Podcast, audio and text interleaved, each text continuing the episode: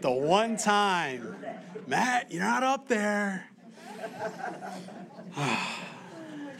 it is good to see you all. So blessed by you. Uh, two announcements. Um, uh, the first one I know some of you are coming to our Saturday inductive uh, Bible workshop, Bible study workshop. I want to encourage you. You guys just yesterday finished uh, your third Saturday, your third week. You're doing well. I want to encourage you, stay the course. Uh, Pastor Bill was sharing with me yesterday. We had about, I want to say, a third of the normal, no, a little more than a half, plus a little bit more of the normal class. I know we've been doing this a while. I know right around this time, fourth class starts up, people are like, the weather's nice, things look. Study your Bible. It's a few hours. Come in, it'll change your life forever. I really want to encourage you, stay the course, stay the course. You know, I'm going to move this.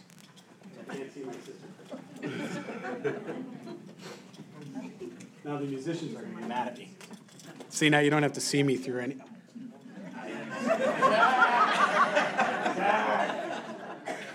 I want to see my buddy Zach. My Zachs. Zachs, plural. All right. Um, people on online are going, what is he doing? What is wrong with him? Yeah, the OCD kicked in. He's, he's it's no good. All right. So the first announcement again was um, uh, please stay the course. If you've been coming, we want to encourage you continue to come. Please stay the course. It's about seven weeks or so. You got a few more. Uh, it's going to be worth it. Stay the course. The second thing is just an update on the land. We had our perk and probe done. Um, I think that was a few days ago uh, last week. Uh, everything went well. Everything perked well. Praise God is good. Yeah. So the engineers are working on the septic. I know that's what we all love to talk about, right? You know, but uh, it's a it's it's needed. So uh, praise God for that. Everything is going well. Um, so they're figuring all that out, and they they're crunching numbers on that. Um, and just an update, people have asked uh, even in first service, how are we doing? We have this Sunday and next Sunday to have our monies together so that we can obviously produce the uh, letter of funds, and we're 36,000. 36,000. Praise the Lord. Yeah, praise God. God is good. So if if there's if there's any last minute you guys are like, "Hey, I don't know." I want to encourage you this Sunday or next to be the the time to get that in. Please be praying. Um, and then we have our conditional use meeting in May, May 28th, I believe it is, at 6. And we'll want to be praying for that as well, okay? So I just wanted to give you guys good news. And please open your Bibles to 1 Corinthians. What? 1 Corinthians, yes. 1 Corinthians 15. This is our, our third Sunday that we have been going through uh, the teaching on the rapture. And uh, today we're going to be going through the final teaching on the five views of the rapture. We spent last week talking about pre tribulation, pre tribulationism, and today we'll be looking at the fifth and uh, the five views, excuse me, and then we'll continue in 1 Thessalonians 5 as the Lord should lead next week, line by line, verse by verse, and precept upon precept. So, um, we're going to bow our heads, we'll pray, and we'll get into the, the Word of God. Father, we do thank you. We thank you for your presence. We thank you for your holy word, Lord. Thank you that we can say, turn to 1 Corinthians 15, Lord, that we have Bibles in our hands, the Holy Spirit's our teacher, and that, Jesus, we can come here this morning and just, Lord, thankful. Come here to be uh, just servants and learn, Lord, and just be together, Lord. We're just so, so very grateful for this, God. So I pray, Lord, you will cast away all distractions, that you allow us just to understand these things that you've put in your word. And, and Lord, even these ideologies of men, Lord, may they all be cast away and may only your scripture stand. Lord, we just want to hear what your spirit has to say to the church. We love you, Lord Jesus. Guide us and anoint your word here this morning. We ask this in your holy name, Jesus, and all God's people prayed. Amen. Amen. All right, so the second view we're going to be talking about here this morning is called the mid tribulation view or a mid tribulationist. Again, pre tribulation, we've already talked about that last, um, last Sunday. And that's the idea that before the seven year tribulation, before that seven year tribulation, we're going to have a time where the rapture is going to occur and we're going to be caught up to heaven that way, okay? To meet Jesus Christ in the air and then taken to heaven. And that's what we read in John, in the book of John, okay? We also read that in 1 Thessalonians 4. But that's what God has shown us. However, there are some that take the mid trib position, and that really comes back to what Daniel teaches in Daniel chapter 9. And they center on the 1260 uh, days there. I think in first service I said 1240, 1220, but, but it's 1260. It's three and a half years, and it's in Daniel chapter 9. If you have a Hebrew translation, or you even look at a Septuagint or anything that goes to the Greek, you realize that it says seven sevens or seven weeks. That's how we understand and understand that God is talking about years there in particular. So we've been through the 69 weeks. God does a break between 69 and 70th week. That's what we're seeing today. And that's actually what's spelled out in Daniel 9. And as part of Daniel 9, those 69 weeks, which we know each week is representative, representative of seven years, okay? So in the portion of Daniel 9, and you can turn in Daniel, if you want to hold your finger here in First Corinthians, if you maybe didn't read it last week or the week before, you can turn back there just as a reminder, and you'll see that Daniel clearly was given prophetic uh, vision. He was told about how there will be a great um, abomination, desolation, that there will come a treaty being made, and at the halfway point of that treaty, three and a half years, that basically the Antichrist as we know it, he's called the prince in that passage, he will go through and desecrate, okay, uh, God's temple that we get from Ezekiel 40, but he's going to desecrate, he's going to claim to be Lord. He's going to break the covenant that he's established with his people, okay? So what happens is mid tribulationists have come to that point and said that's the significant point of the rapture. We think the rapture should be then. Well, the only problem with that is that you have to take a full harmony of all Scripture. We don't get to eisegesis or pretext and take one passage. We must take all of Scripture. So they hold that Christ will rapture his church midway through the seven year tribulation period, if you're taking notes. Thus, believers will endure the first half of the seven year tribulation that's what that means. That means for the first three and a half years, we'll be going through that. And then, or they believe, well, the church will be going through that. I want to be clear. And they maintain that God's wrath will be restricted to the latter half of the tribulation. That's how they explain it. Because there's passages in 1 Thessalonians 5 that says the church isn't given unto wrath. 1 Thessalonians chapter 1, verse 10 again says God, Jesus Christ, is going to deliver us. These things are all spoken of, right? And we know these things to be true. But when you look at many of the views, it's hard to reconcile all those passages. So, one of the things that they have done is they said, well, then, you know what? Even though it's a seven year tribulation period, clearly God's wrath is not going to be poured out during the first three and a half years. It's only going to come at the latter three and a half years. So, therefore, God will, Jesus will catch up his bride at that midway point. That's what they believe. Now, they will mention the three and a half years. They will say 42 months, 1,260 days, because they'll go back to Daniel 9 and say, Daniel 9 says, and he goes through, and it's true, it does list that in Daniel 9, but he's talking about the abomination and desolation there. He's not simply saying that's when the tribulation will begin, because then you'd have to ignore Matthew 24 and other passages. And they, in, they basically say that three and a half period, the time that we know Antichrist is going to desecrate the temple, as we read in Ezekiel and Daniel, they say that's when the wrath actually gets poured out. But they ignore entirely the book of Revelation. They, they well, I don't want to say they ignore all of it, but they don't, they don't properly begin in Revelation chapter 6, which is when we see the, the wrath being poured out or the, the consummation of that, okay?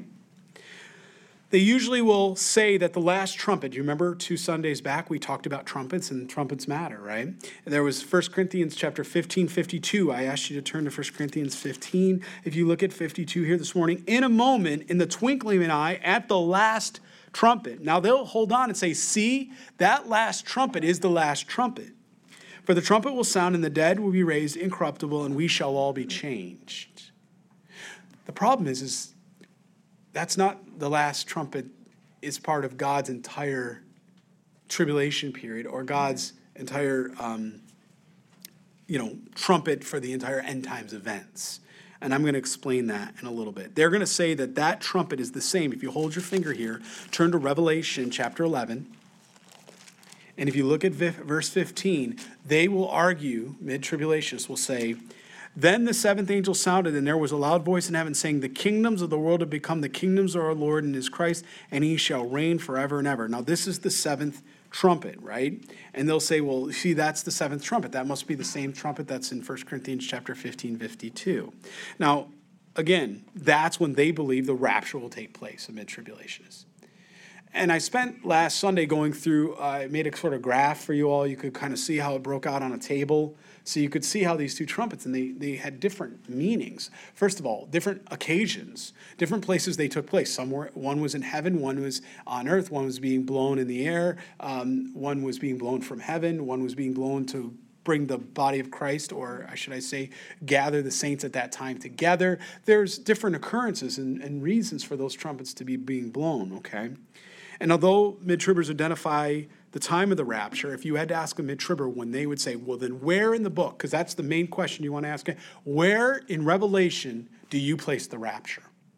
That's, that's the question that's got to be addressed here this morning. They'll say, and since you're already near Revelation there, turn to Revelation chapter 14. They will place it right at chapter 14, and specifically, they'll place it between verses 1 through 4. They'll say, Then I looked, and behold, a lamb standing on Mount Zion, and with him 144,000, having his father's name written on their foreheads. And I heard a voice from heaven like the voice of many waters, and like the voice of a loud thunder, and I heard the sounds of harpists playing their harps. Well, that that wasn't what we read in 1 Thessalonians, was it? And that wasn't what we read in 1 Corinthians 15 either. But let's continue. They sang, as it were, a new song before the throne, before the four living creatures and the elders, and no one could learn that song except the, the 144,000 who were redeemed from the earth. These are the ones who were not defiled with women, for they are virgins. These are the ones who follow the Lamb wherever he goes. These were redeemed from among being first fruits to God and to the Lamb. Now, I will say one thing as we're going to go through these views tonight. At least the mid trib, mid tribbers have a resurrection in their passage that they would say is the midway point. If you remember, it's pre-trib, First uh, Thessalonians chapter 14 or chapter 4 verses right there around 16 through 18, we recognize that Jesus Christ is talking about the rapture, but he's also talking about the resurrection, right? The dead in Christ will be raised first. So at least the mid tribbers, I say this because as we're going to go through some of these views here this morning, many of them don't have a resurrection at all in any place, which is a big problem because how do you t- how do you take the whole what happens? What happens to the body? How do you he's the Jesus Christ was the first fruits of the what? Resurrection. It's very very important. So this is where they place the, the their their rapture, okay? But there are flaws with this, and I'd like to go through a couple of these here this morning. First, the trumpets in 1 Corinthians chapter 15, 52 and Revelation chapter 11, 15 cannot and should not ever be equated with each other. Again, I, I discussed this a few Sundays back, even last Sunday in particular. I encourage you to go back if you weren't with us at that time, if you've missed that teaching. But just, just be clear, there are very significant noticeable differences here. Uh, just because the first trumpet in 1 Corinthians 15 is called the last trumpet doesn't mean that it's actually the last trumpet in God's whole prophetic plan. And I think that's very important because what they'll do is they'll look at Revelation chapter 11, they'll say, well, this is the, the final trumpet here, and they're actually wrong. And I'll, I'll, God's word tells us that because in Matthew 24 is the actual last trumpet. That's the last trumpet for the outpouring of the judgments that are coming, but Matthew 24 actually says when they gather the elect, speaking of the Jewish people at that time, right? And there's a trumpet blown. So if you really want to be technical and accurate about a last trumpet, then let's be technical and accurate about the last trumpet. And that's in Matthew 24, right? But there's a gentleman by the name of Paul, Dr. Paul Benware. He's a biblical professor and a theologian. He said, Those of us in school settings know that during the day there are a number of last bells that ring. The last bell for the 8 o'clock class rings, but that is not the last bell of the day. Last must be understood in relationship to the context in which it's found. And that's very, very important. So when I was in school, we had the bell that would ring and that would say, get your butt to class, right? And then you had another bell, like, that would, you know, double or something like that. And if you got that second bell and you got to class afterwards, the teacher was already there giving you a, oh, they used to call it jug, justice under God, giving you a turnaround, uh, the mo- you know, you're going after school, you're in trouble, you're going to stay after, uh, after for detention, right? So uh, some of you are like, what? It's a long story. Uh, Roman Catholicism at its best. So uh, I'm just going to leave it there. Furthermore, the seventh trumpet in Revelation 11 is not the last trumpet, as I mentioned. If you turn to Matthew chapter 24, verse 31. Isn't context king in hermeneutics? Matthew 24, verse 31. This is when the coming of the Son of Man is, right? He says, And he will send his angels with a great sound of a trumpet, and they will gather together his elect from the four winds, from the end of heaven to the earth. Now, if you read Isaiah 11, 12, you know the, who this is speaking of. Who is this in context written about? This is Jewish believers. This is talking about the Jews that are alive, that are going to go through this great tribulation, that they're going to be crying out for help. Come, Lord Jesus. They're going to realize it was Jesus because after three and a half years, they're going to recognize the Antichrist, who they made their covenant with, had lied to them because he's going to want to be worshiped like God. And at that point, they're going to go, What did we do? And they're going to cry out, right? And there's going to be a period of time, another actually three and a half years, as we know, because we read it's seven years. And at the end of that seven years, that's when Christ is going to come back. And there will be a last trumpet. And this is what you read in Matthew 24. This is not the same trumpet that we read in 1 Corinthians 15, is it? This is 52 specifically. This is not the same trumpet we read in 1 Thessalonians 4. How do I know? Because that trumpet, well, what does the Bible say? 1 Thessalonians chapter 4, please, right? For the Lord himself will descend from heaven with a shout. Verse 16. And with the voice of an archangel, and with the trumpet of who? Of God, not of an angel. And the dead in Christ will what? Rise first. There's a resurrection in there. That's the pre-tribulation perspective. That's First Thessalonians. That was what was taught to the early church. So, two different things. The mid-trib are taking that passage and that last trumpet in Matthew 24, which is the last of the last trumpets, when Jesus Christ is coming for his bride to the, oh, excuse me, let me be clear. He's coming to touch down physically on earth with his bride. The other trumpet is when we, the believers in Christ that are of that generation that will be raptured are caught up in the air to meet Christ in the air to be taken where? To heaven. Why? Because Jesus said, I go to prepare a house for you. If it were not so, I would not have told you, right? John. The book of John teaches us that. So, two different, again, we talked about this a Sunday ago. Two different events. One is a physical coming to touchdown, one is a catching up in the air, and two different purposes. What they're doing is they're taking that same trumpet because it says trumpet or because it says last trumpet, and they're taking it and they're saying, oh, this must be synonymous. That's not what the Word of God says.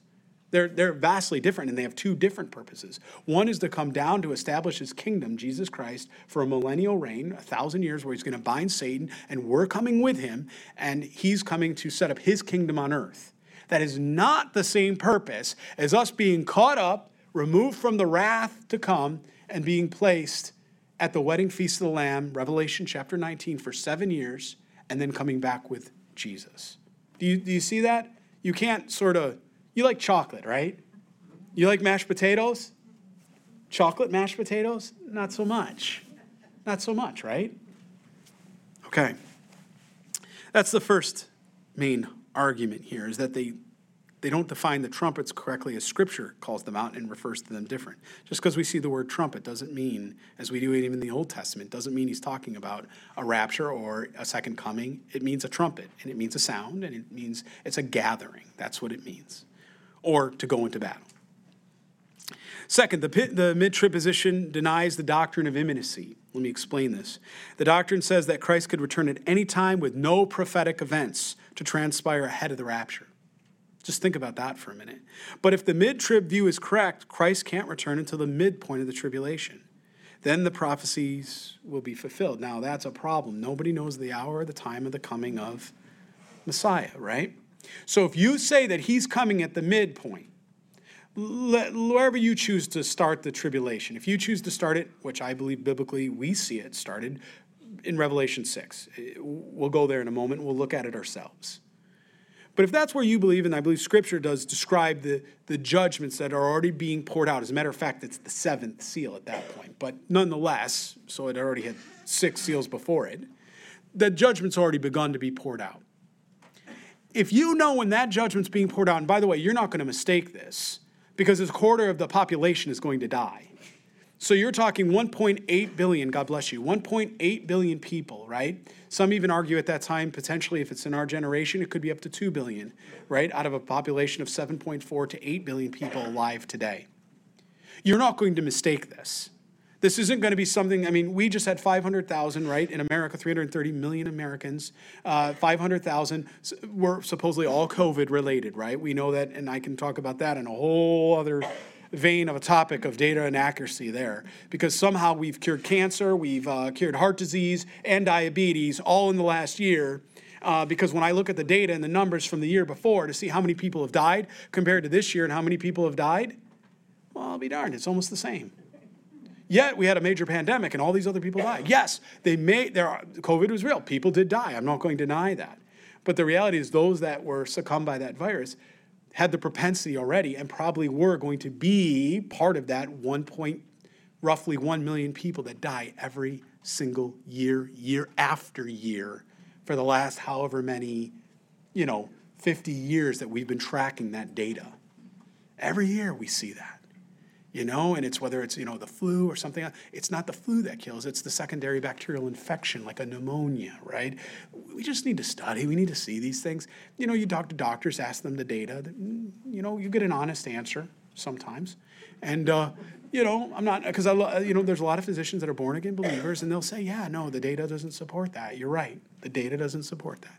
But there are that, certainly, there are people that have had COVID that have had uh, uh, difficulties and things that have happened because of that, right? Diabetes, things have come out, or strokes, or different. So we acknowledge that. But to sit there and say that we have had this amassed different amount of death, I'm only bringing this because one is too many. I think we'd all agree with that. But the reality is, I want you to look at how the world stood still this last year, from last March. The world stood still. This is an infinitesimal number when you look at the worldwide population that have been uh, infected with COVID and died, an infinitesimal number compared to the entire 2 billion that's just in the first quarter of the Great Tribulation. They're not even comparable. But I want you to understand that. I want you to understand what we're talking about here. The reality is, we could recognize or possibly declare a pandemic. So people knew, hey, things are going on. We had enough common sense knowledge to say people are getting sick. We need to look at this. Let's see what's going on. It wasn't a shock. People weren't like, how do we do this? No, people understood. That means that when the rapture, or excuse me, that means when this midway point, that means it has to begin the tribulation, because if it's going to happen at the midpoint for the rapture, that means people will be able to recognize what? When the great tribulation starts. You can recognize in the pandemic when people got sick and something else was going on that was odd. You can turn around and recognize that when a quarter of the population dies from all these natural disasters that you can read right like you see it in Revelation, being poured out the wrath of the God, Revelation 6, wrath of the Lamb of Christ. If that's true, that means that the minute that that starts happening, the clock turns and begins. Which I can then do what? I can count 1,260 days from that point. And I will arrive at what? I will arrive at the three and a half year period, won't I? And at that point, I will know the day, I will know the hour in which Messiah, if he was going to come to rapture, I would know the time. And yet in 1 Thessalonians 5, it says, But concerning the times and the seasons, brethren, you have no need that I should write to you, for you yourselves know perfectly that the day of the Lord so comes as a thief in the night. The thief doesn't phone ahead. He doesn't call ahead to let you know when he's coming to break in. But if I know when the tribulation begins, I can tell you when the second return of Christ is coming. I can tell you that. What I can't tell you is the rapture. Now, I believe the rapture happens before, pre tribulation. Okay? Mid tribbers believe it's right in the middle. If it's in the middle, then we got a whole problem with Scripture where it tells me that we can't what? We can't know. Well, now we know. I could stop there. I won't. Turn to Revelation chapter 6.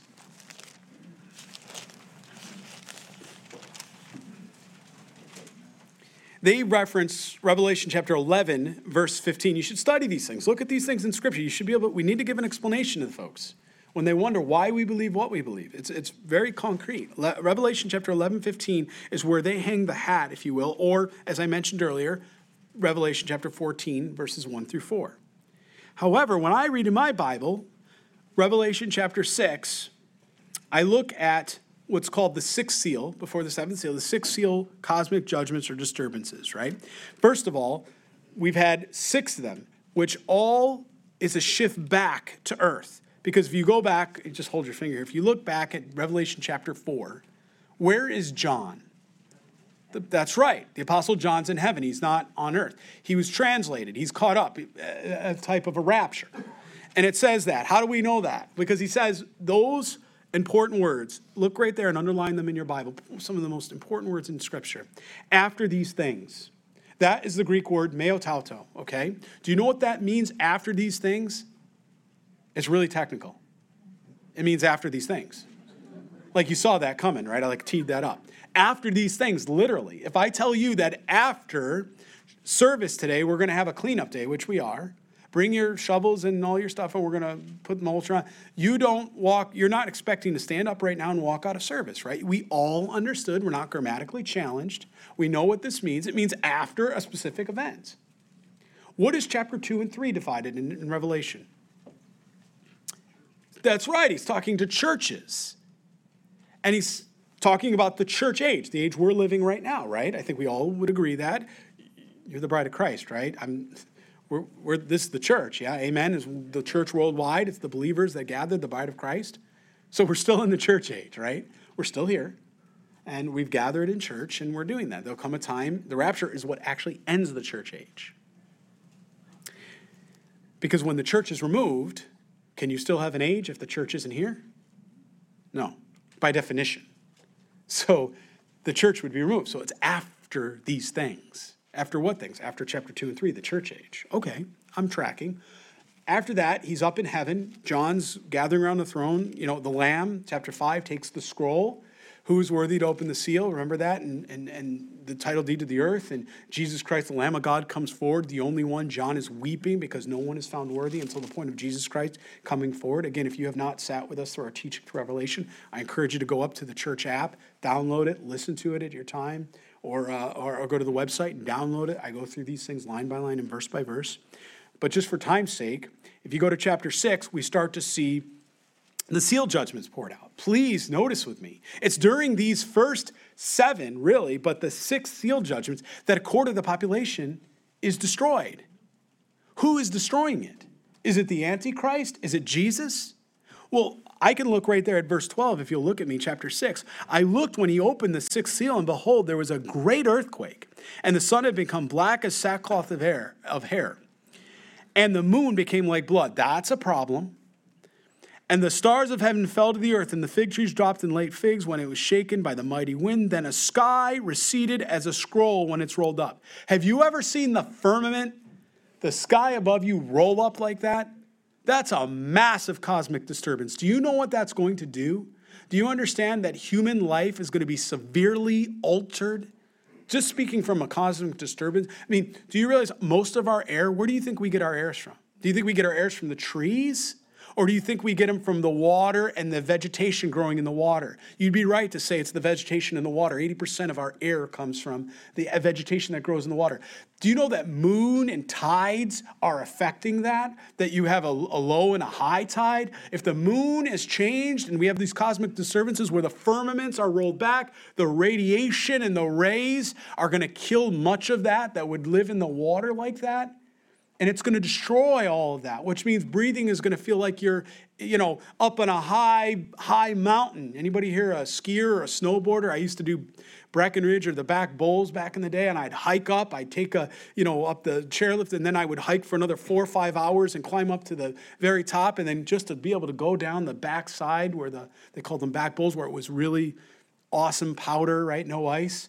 But it took you three or four hours. By the time you got up there you were right? You were winded. Why do some of our athletes, they call it blood doping to some extent, and during Olympics, where do they go and train? They go up and train in high altitude areas so that when they come to raise, run a race down at regular altitude, they have what? They have more oxygen within their organs and their blood so that they have an advantage, right? We understand these things. These things are not beyond us today.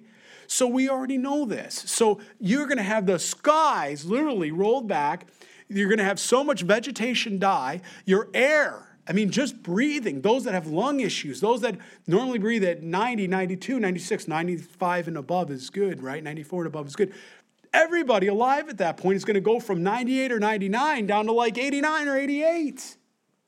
I mean, our O2 levels, our saturation is going to drop. And that's why it's not hard to see that, you know, 1.8, somewhere around there, billion people are going to die. The skies are receded as a, as a scroll when it's rolled up, and every mountain and island, he says, every mountain and island was moved out of its place. That's significant.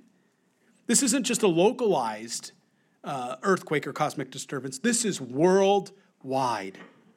And the kings of the earth, the great men, the rich men, the commanders, the mighty men, every slave and every free man hid themselves in the caves of the rocks of the mountains and said to the mountains and rocks, Fall on us and hide us from the face of him who sits on the throne. They know.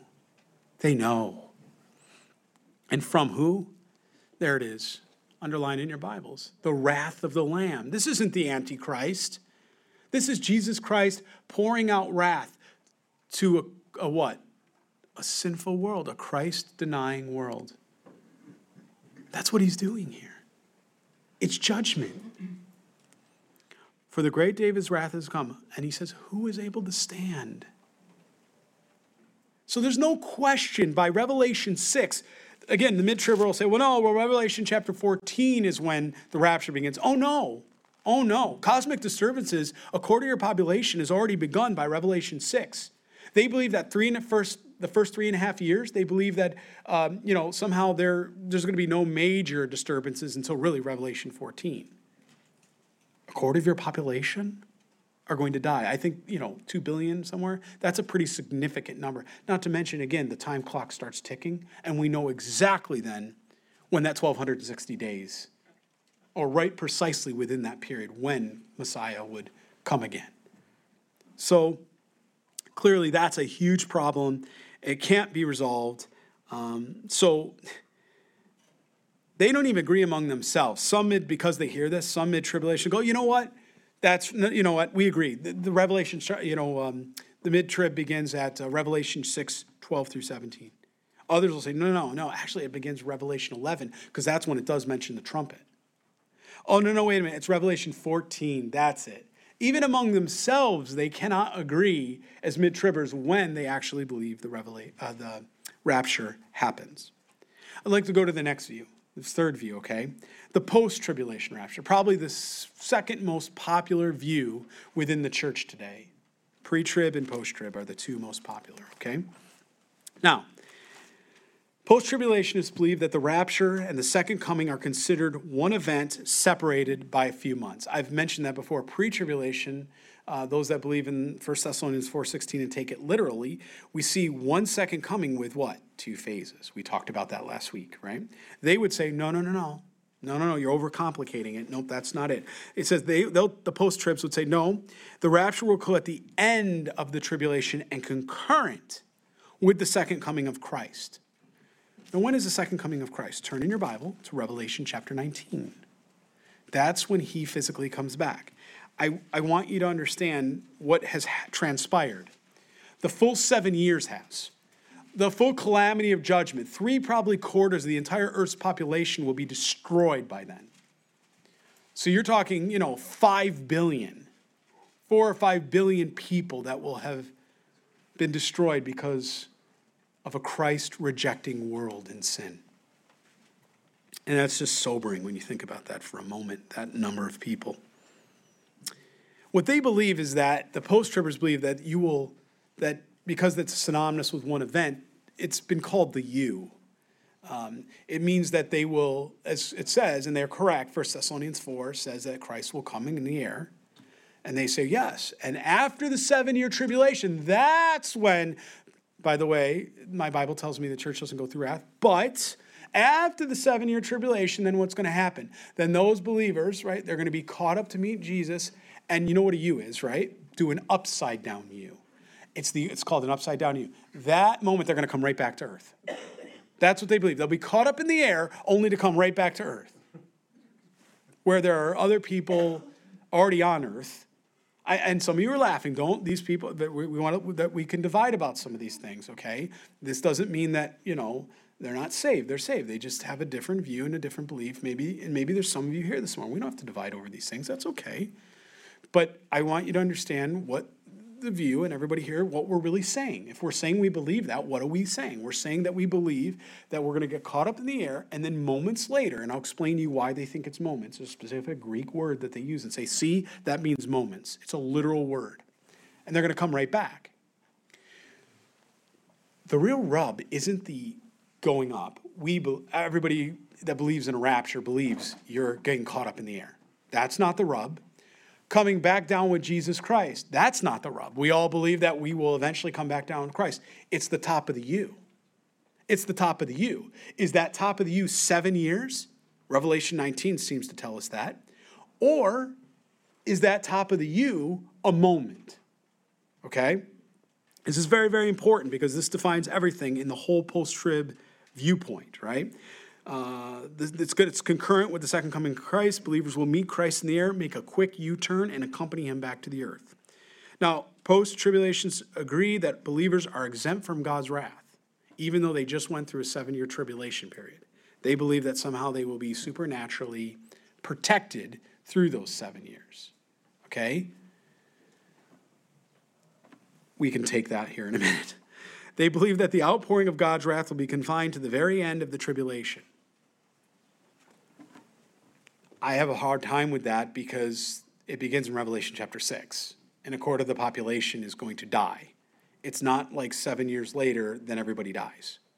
So maybe they don't consider a quarter of the population significant enough 2 billion people. All I know is the world just reacted this last year in a pandemic with hundreds of thousands or not millions as though it was the end of the world. I can't imagine what just 2 billion people, I say just, that's a lot, but 2 billion people, how the rest of the world will handle that. It's, it's striking. And it's only going to be unleashed on unbelievers. So, you know, somehow we're going to have these post tribs believe, you know, we're going to have these like, I'm wrecked by TV shows these bubbles or something like that, that uh, supernaturally the wrath of God will not affect the Christian living on earth. So somehow it's going to affect the whole earth. It's going to be hard to breathe. All these things are going to happen, right? Just in the first quarter. Um, forget the rest of the seal bowl and uh, you know trumpet. Forget the rest of that. Somehow the Christian is going to be like supernaturally protected through that, which I love that, but I'm not sure I understand the purpose then of being here for that. So, um, advocates that support this view uh, suggest a number of arguments. This is how they would define their belief that anybody that's post trib. They would say, first, it's simple and it's streamlined. It's one coming. I'd say, okay, I believe that. And they would say, but it's not two phases. And I'd say, why? And they'd say, well, it's only one phase. I'd say, okay. It's one phase. It eliminates the need for a two stage coming of Christ. Okay? Second, post-tribulations would often assert that the word meet in 1 Thessalonians 4:17 if you look in your Bibles, it says that he's going to meet us, he's going to catch us up. That word uh, thesis, is um, a word that means meet. And it means to go out and meet someone, like you're going out to meet a visiting dignitary and escort that individual back to the place in which he came from. So they take that word very, very literal. I, they, they may not take the rest of the passage literal, but they take that word very literal. It suits them well. And because of that, this narrow and technical meaning of the word suggests that after believers are caught up to meet the Lord in air, because of this word, meaning, you know, literal, it's a you meet somebody and you come back with, you know, meet a dignitary, come back. That they mu- that the believers must be um, accompanying Jesus Christ back to earth instead of following him to heaven. Now, right there, that should just raise a pause in everybody's uh, just eschatology understanding here this this morning. Did Jesus Christ tell the thieves on the cross, Today you go with me to be in paradise, and I go to my Father's house to prepare many mansions? If it were not so, I would not have told you. We read other passages like that. He didn't say, I cut you up in the air and I bring you back down to earth with me. Right? He didn't say that. He said, I prepare these houses that I will come get you and bring you there. And specifically, where was he? Because he says, I'm going to bring you to where I am. Where, where was he? Was he in the air? Is he just sort of floating around in the air? Just kind of like, you know, no. He went and he's seated or standing at the right hand of the Father. He, this is what the Word of God says. This isn't me arguing against position. This is what the Word of God says. He is currently in heaven. Now, can Jesus be everywhere? Yes, he's omnipresent. I, I won't deny that.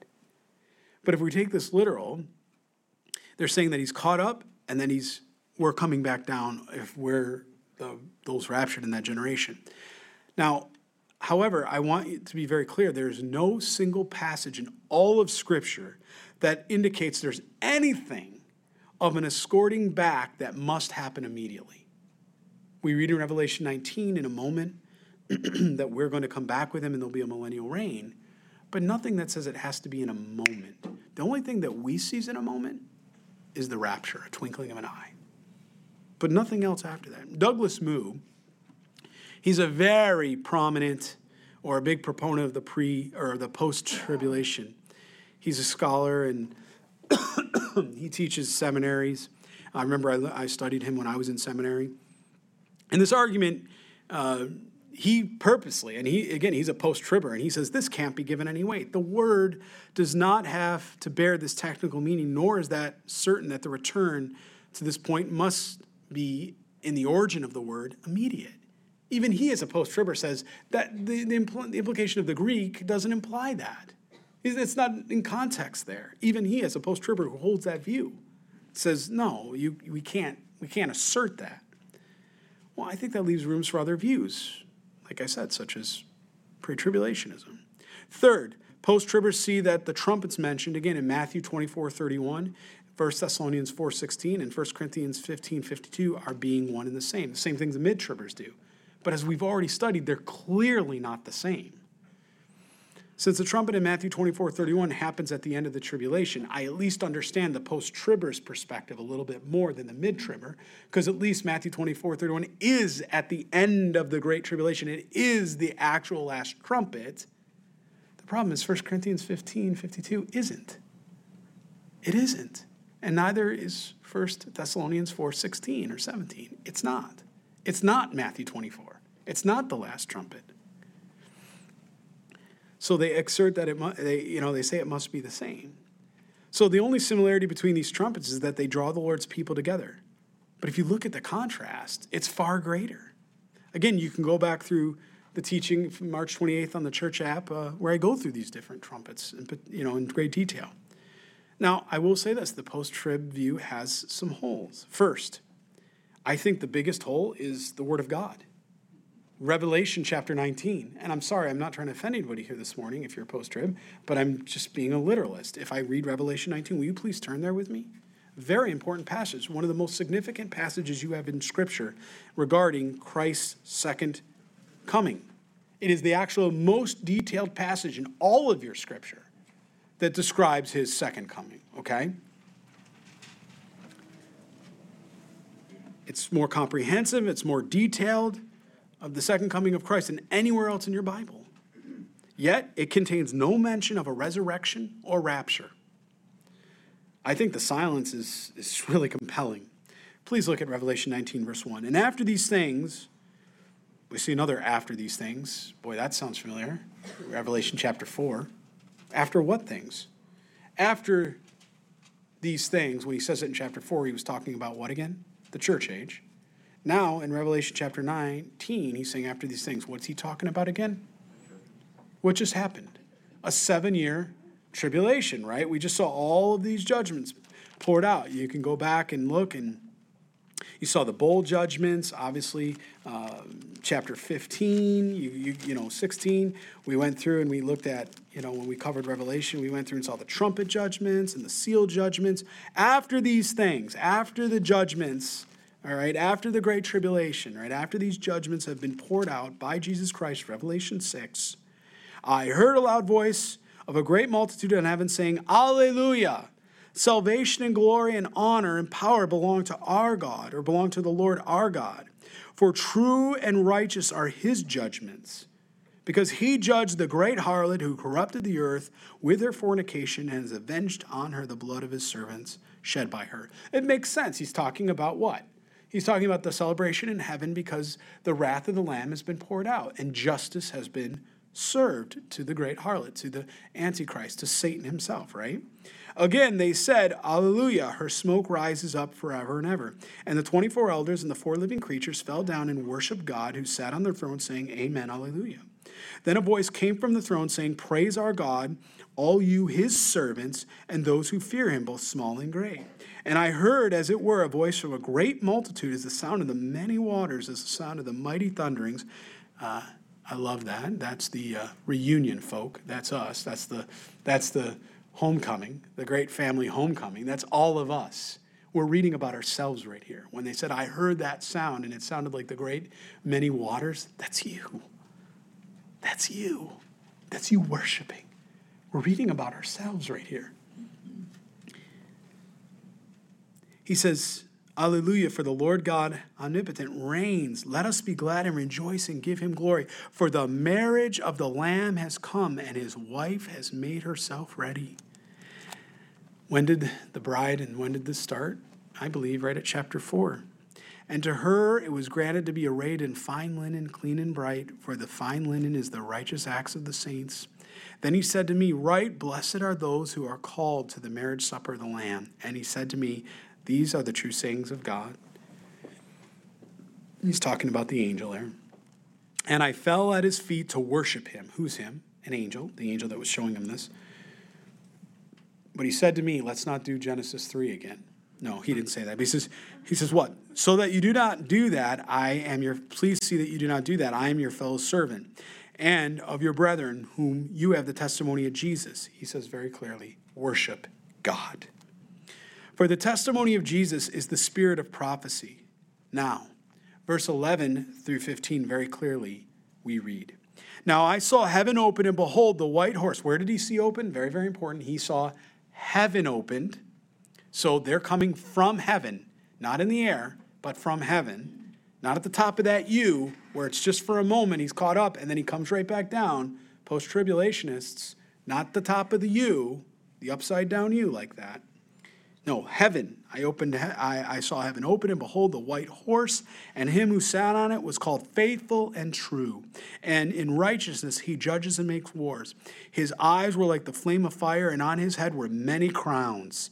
We certainly know that angels don't have crowns because they are not to be worshipped. He had a name written on him that no one knew except himself. He was clothed with robe dipped in blood, and his name was called the Word of God. Who is this? Jesus Christ. None of us can miss this. And the armies in heaven, clothed in fine linen. Who are the armies? You and I and all those that are glorying in heaven right now.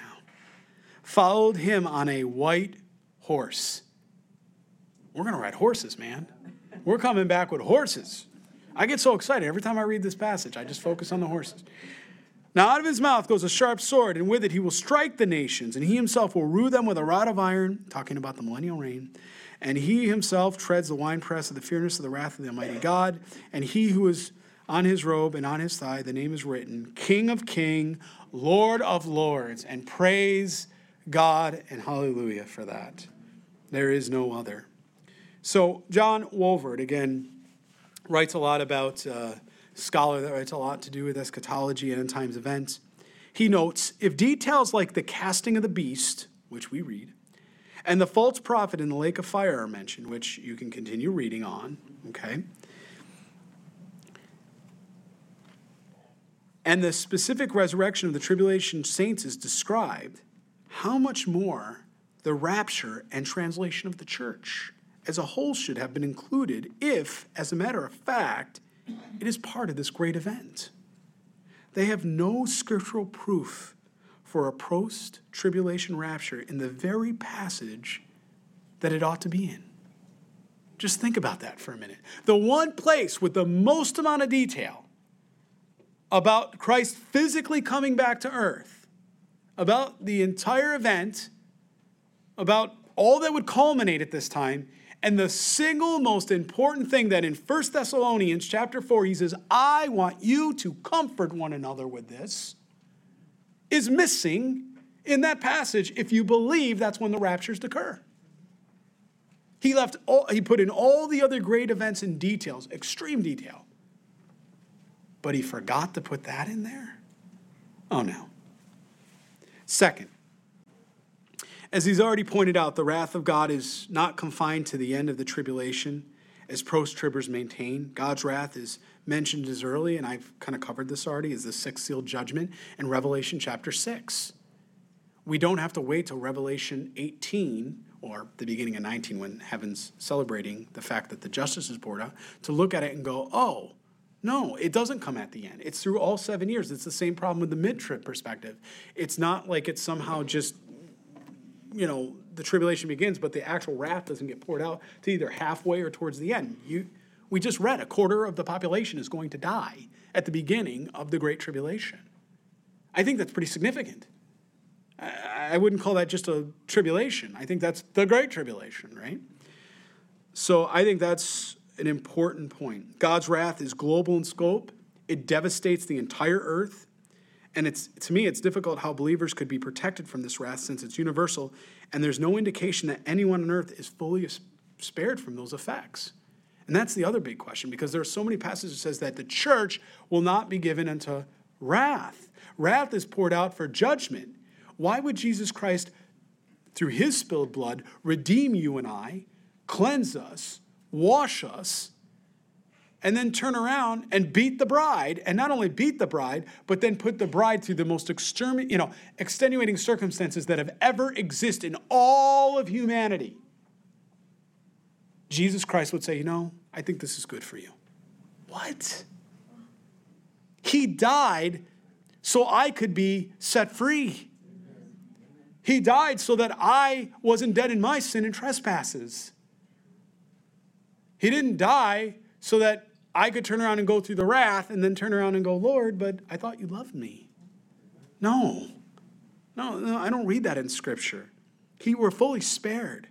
You either are you know, recipients of the wrath or you're not.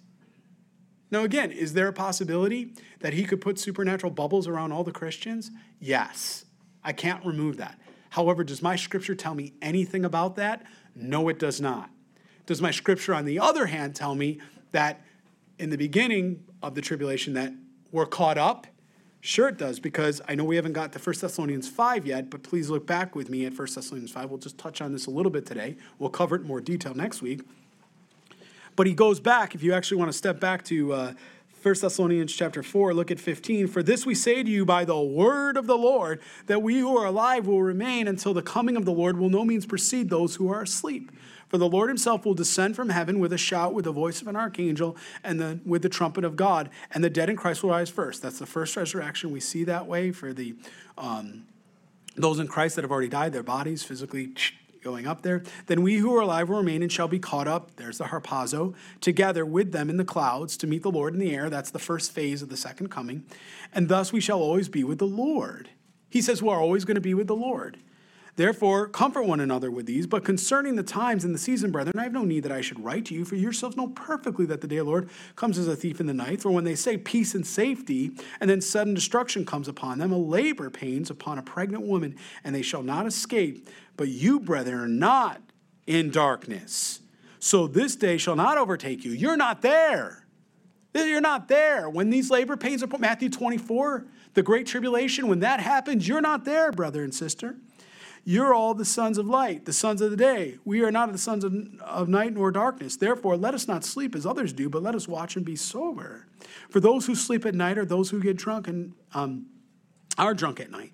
But let us who are the day of sober be put on the breastplate of faith and love and as the helmet of the hope of salvation for god did not appoint us to wrath but to obtain salvation through our lord jesus christ that's what we read. I mean that's that's letting the word of god speak for itself right now. And just let it just let it just sort of penetrate our hearts here right? So clearly we're spared from these effects. Third uh, post-tribulationists maintain that the rapture happens at the same time of the second coming. Believers will be caught up to the lord and uh, with the Jesus in the air, and he's he's coming to heaven to do, or he's coming from heaven in the air to do what? He's coming back to, according to them, to judge the world. So that's why it's just like a minute immediate U-turn, and they're going to come right back with him. But this raises a very important question um, that's often, I think, overlooks and doesn't get discussed in many conversations. If God miraculously preserves the church throughout the entire tribulation, throughout that entire seven years, and we, the church, are on earth here, then why even have a rapture? Every time I see the word harpazo, or anytime I see the word rapture, out of the six occasions I see in Scripture, five of them are specifically tied to man or woman, specifically man in this case, being raptured out and going to heaven, even if it's just for a period of time. That's all right. It's okay. Where's that sign? God may be calling. Just probably not on your cell phone right now. That's okay. It's all right. Y'all might want to silence your phones. I'm gonna call you out. No, I don't want to. I don't want to grieve the Holy Spirit. I'm gonna keep going. So forgive me. Um, just teasing you, brother. So um, the reality is, you know, why bother, right? If if if we're gonna be called up that way and caught up, why even have a rapture? It becomes inconse- inconsequential. It's it doesn't serve a purpose. It doesn't make any sense that way. The Lord won't be delivering us from anything. We'll be with him in heaven. You see, there's really no purpose for it. And again, if you're a post tribulationist, you have to explain to me biblically what's going to happen to you. How is God going to preserve you while you're on earth during those seven years? My Bible tells me in 1 Thessalonians 4, I'm not here. I'm caught up before that begins. So I can answer that question.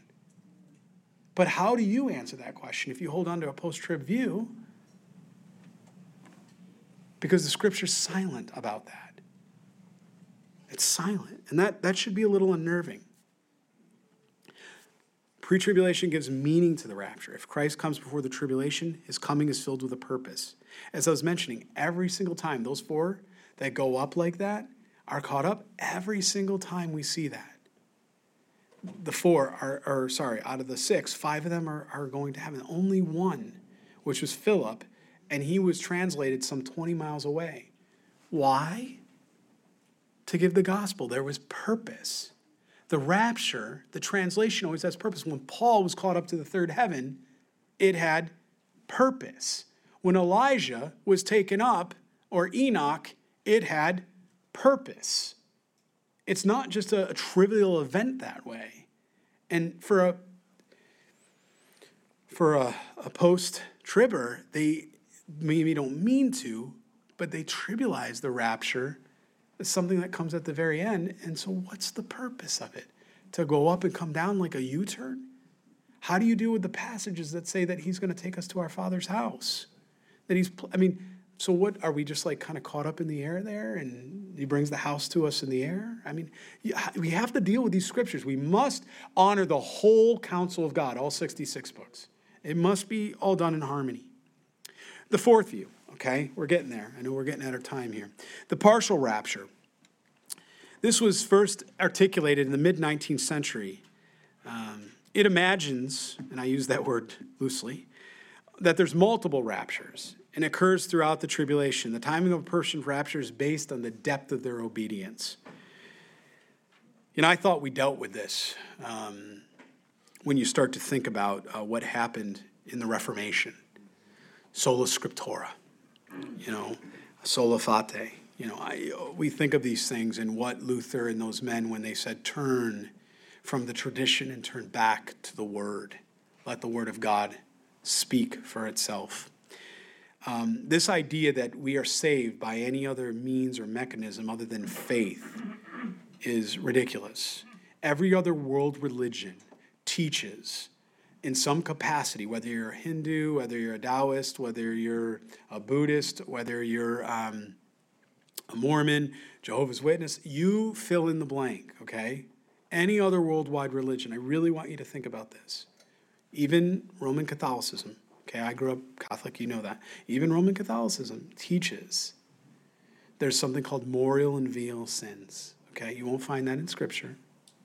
But the idea behind that is that we can do something to earn our salvation. Do you realize that Christianity is the only ideology? I'm going to call it a belief system. I don't want to call it a religion because it's not.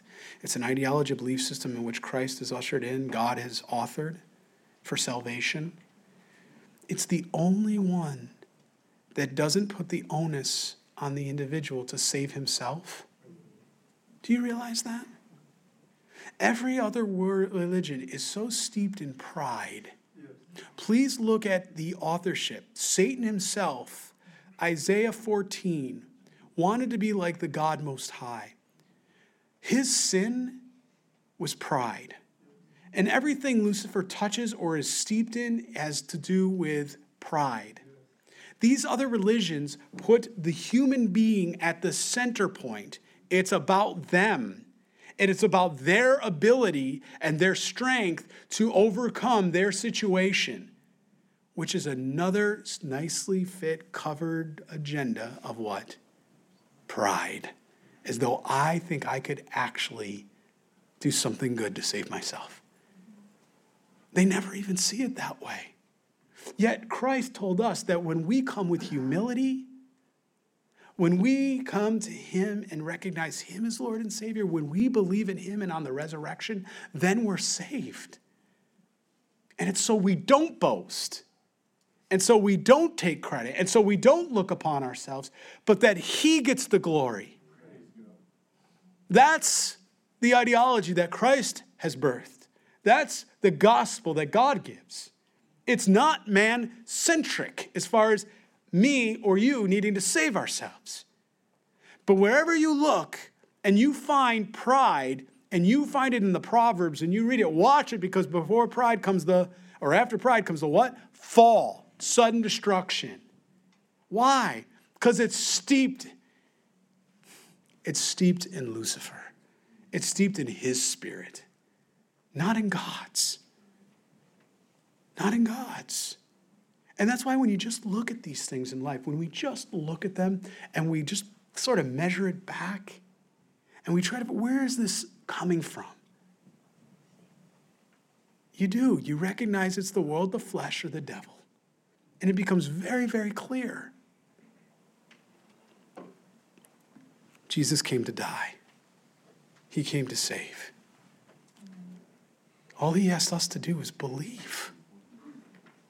Believe.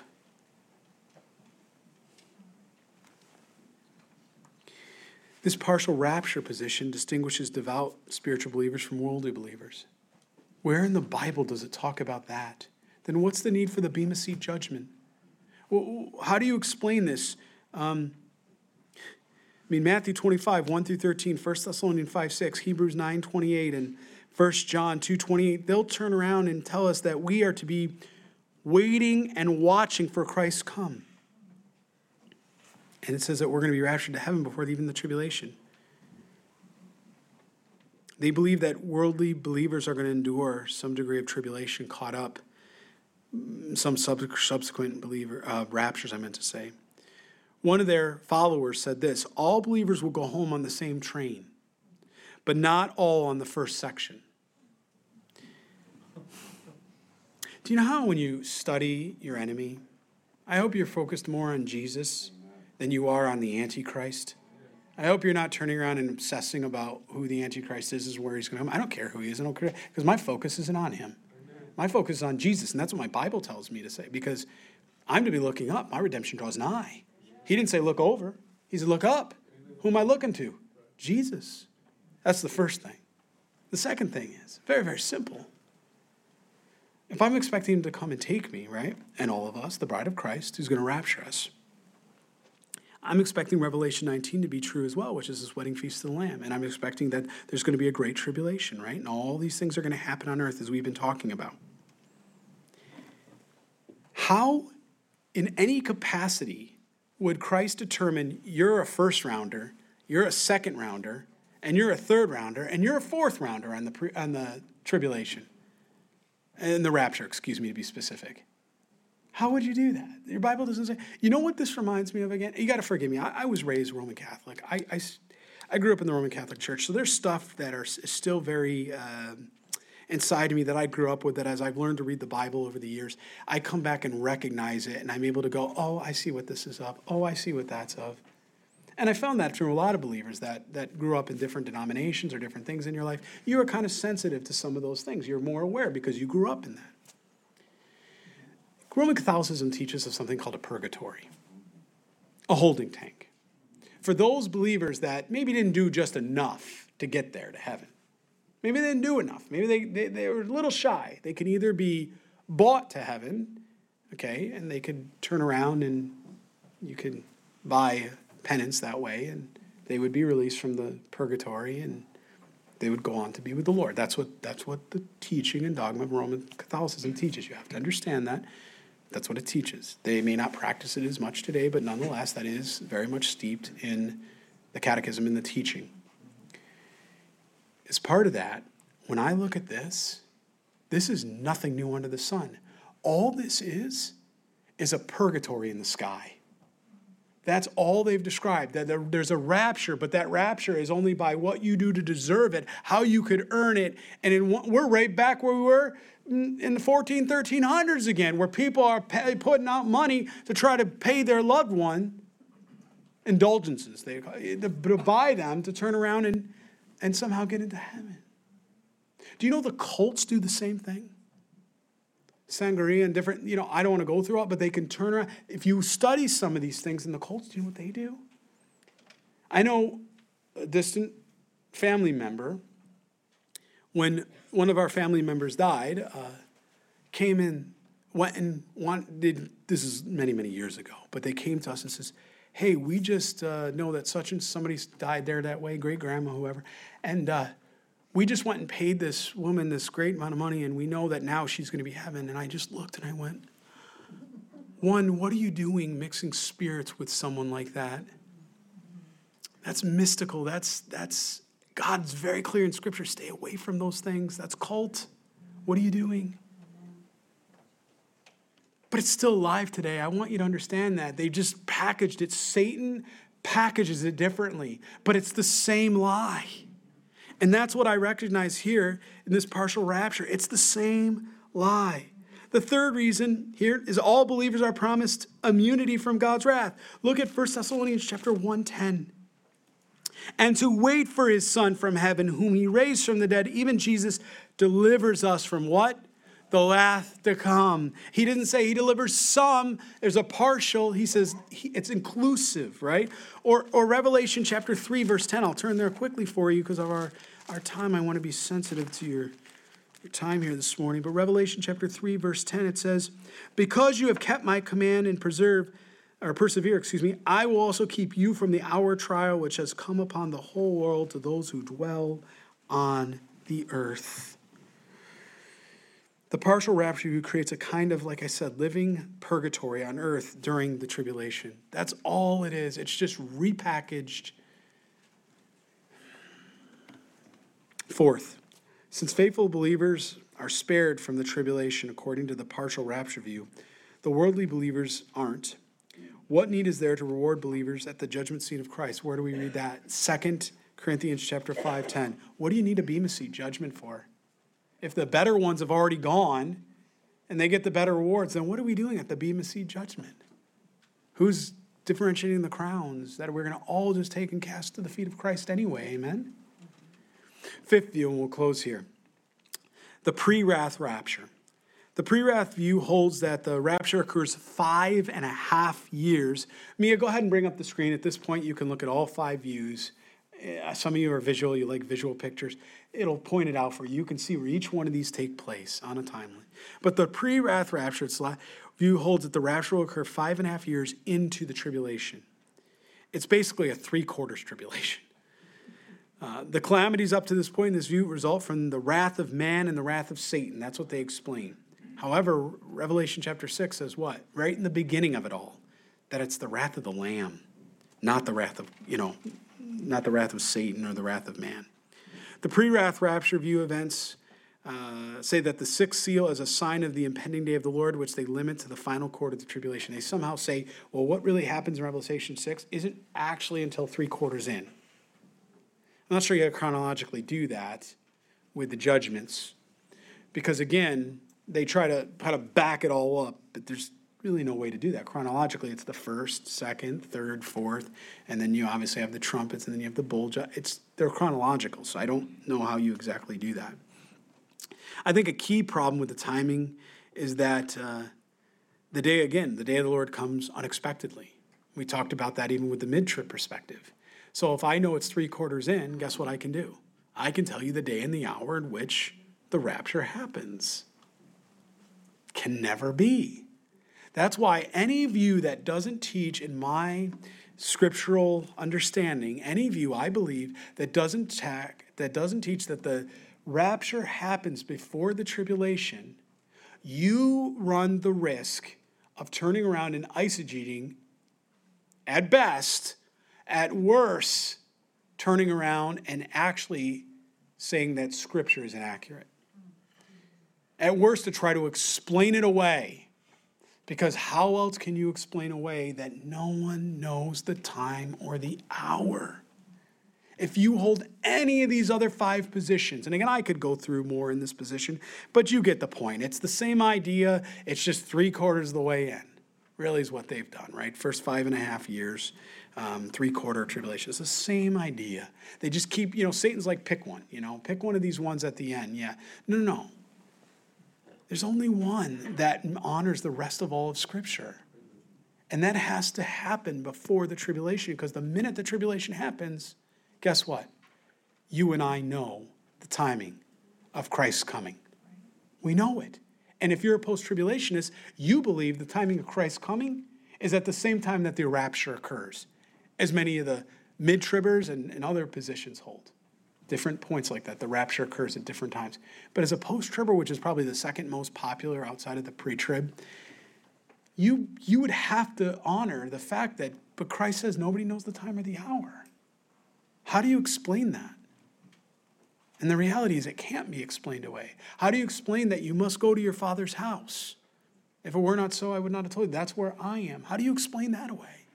Again, you see what I mean? At best, you're eisegeting, which is horrible. At worst, you're turning around and you're basically dishonoring the rest of the scripture. You're, you're, you're saying it doesn't exist. You, you can't harmonize it. And just, you know, God wanted us all here this morning to walk out of here with comfort. Look, if you do hold on to one of these other views, that, that's between you and Jesus. I love you. You're a brother. We don't, we don't divide over these things. None of these things mean we divide over it. But as I, as I sit here and I, just in conclusion, out of all five views that we talked about, right? Clearly, the, the pre trib and post trib, you know, if I just simplify it, are really the two dominant views.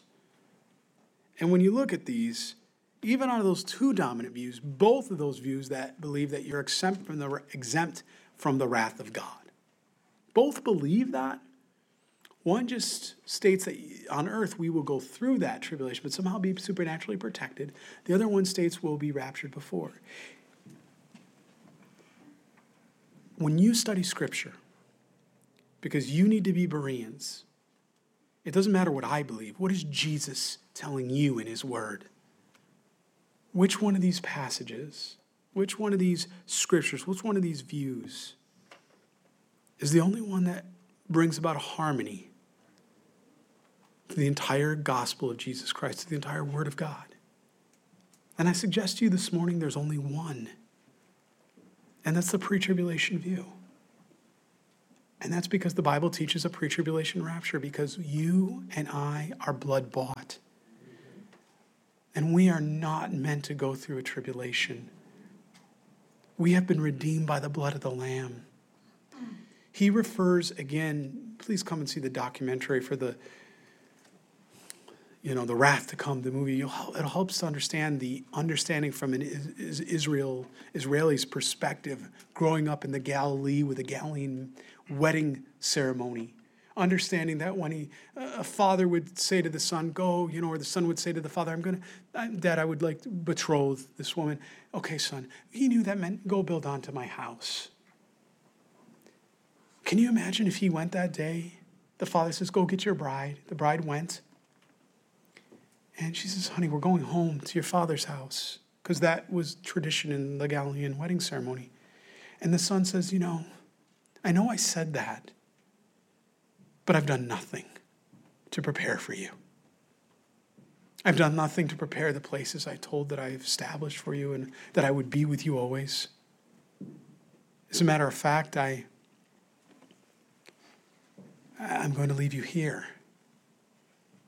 I'm going to leave you in your mother's house, or I'm going to leave you where you're already living.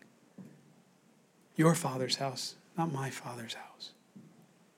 How do you think that woman would feel that day?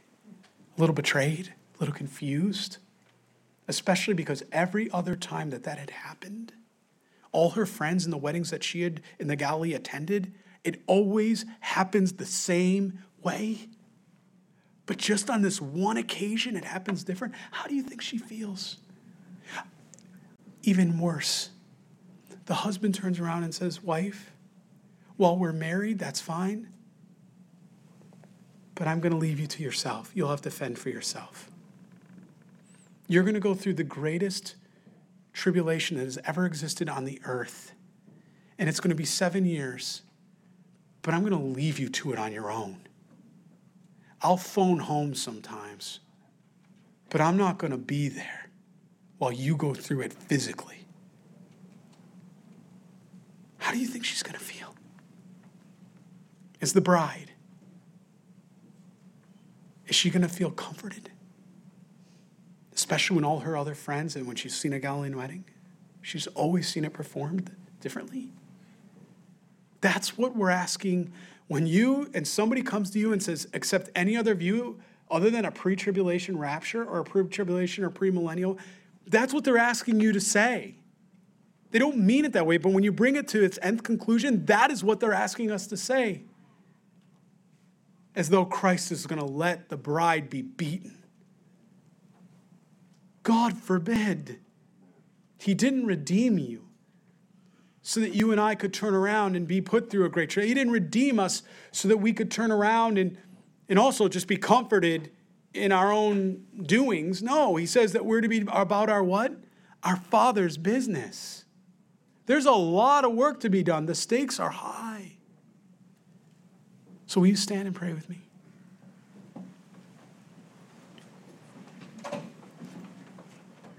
I know we went through a lot of passages here, not only this morning, but the last three Sundays. I encourage you We'll probably put out, we'll probably add some of this to the Rapture booklet that we've written and put some of this stuff together so you guys can have this. But my encouragement through going through these last three Sundays, not only 1 Thessalonians 4, that every one of us here understands why we believe what we believe. That every one of us here can be comforted and we can also give comfort to others, which is what Christ commanded us to do. Comfort one another with these things. And I pray it's just settled in our hearts once for all that no matter what happens, no matter how much evil goes on in this world, no matter how difficult, we're not to run from it. We're to witness in it. And we're to draw people to Jesus so that at that time of the rapture, the whole world would be caught up in a twinkling of an eye. Father, Lord, you know, that's my heart, and I, our brothers and sisters here, Lord, your children, that's all of our hearts here this morning. To think of the lost, Lord, the dying, those that are practicing iniquity, Lord, those that know you and yet deny you. Please, God, forgive us. They do not know what they do, Lord. Forgive them. They do not know what they do, Lord. Jesus, we pray, use us in these last days. Please, God. The stakes are high, Lord. We need to be about your business. Please allow us, every single person that will listen, allow us to warn them of the judgment to come and also of the love that's already been poured forward. Your love, Lord. Your love, Father. Your love, Jesus. Hence, Holy Spirit, thank you for the seal that bears witness inside of us and every one of us that testifies to this truth that we know that we've been redeemed, that we don't have to wonder, but we are sealed and secure. Lord, when we are in your will, we are invincible, God, because of you. Certainly not from physical death, but Lord, from spiritual. So, Jesus, have your way in us today. I pray, settle all this in our hearts. Lord, let us comfort one another. Maranatha, Jesus, we're looking up because you've told us our redemption draws nigh. We pray and we ask this all according to you in your holy name, Jesus Christ. And all God's people prayed. Amen. God bless you. God bless you. I love you.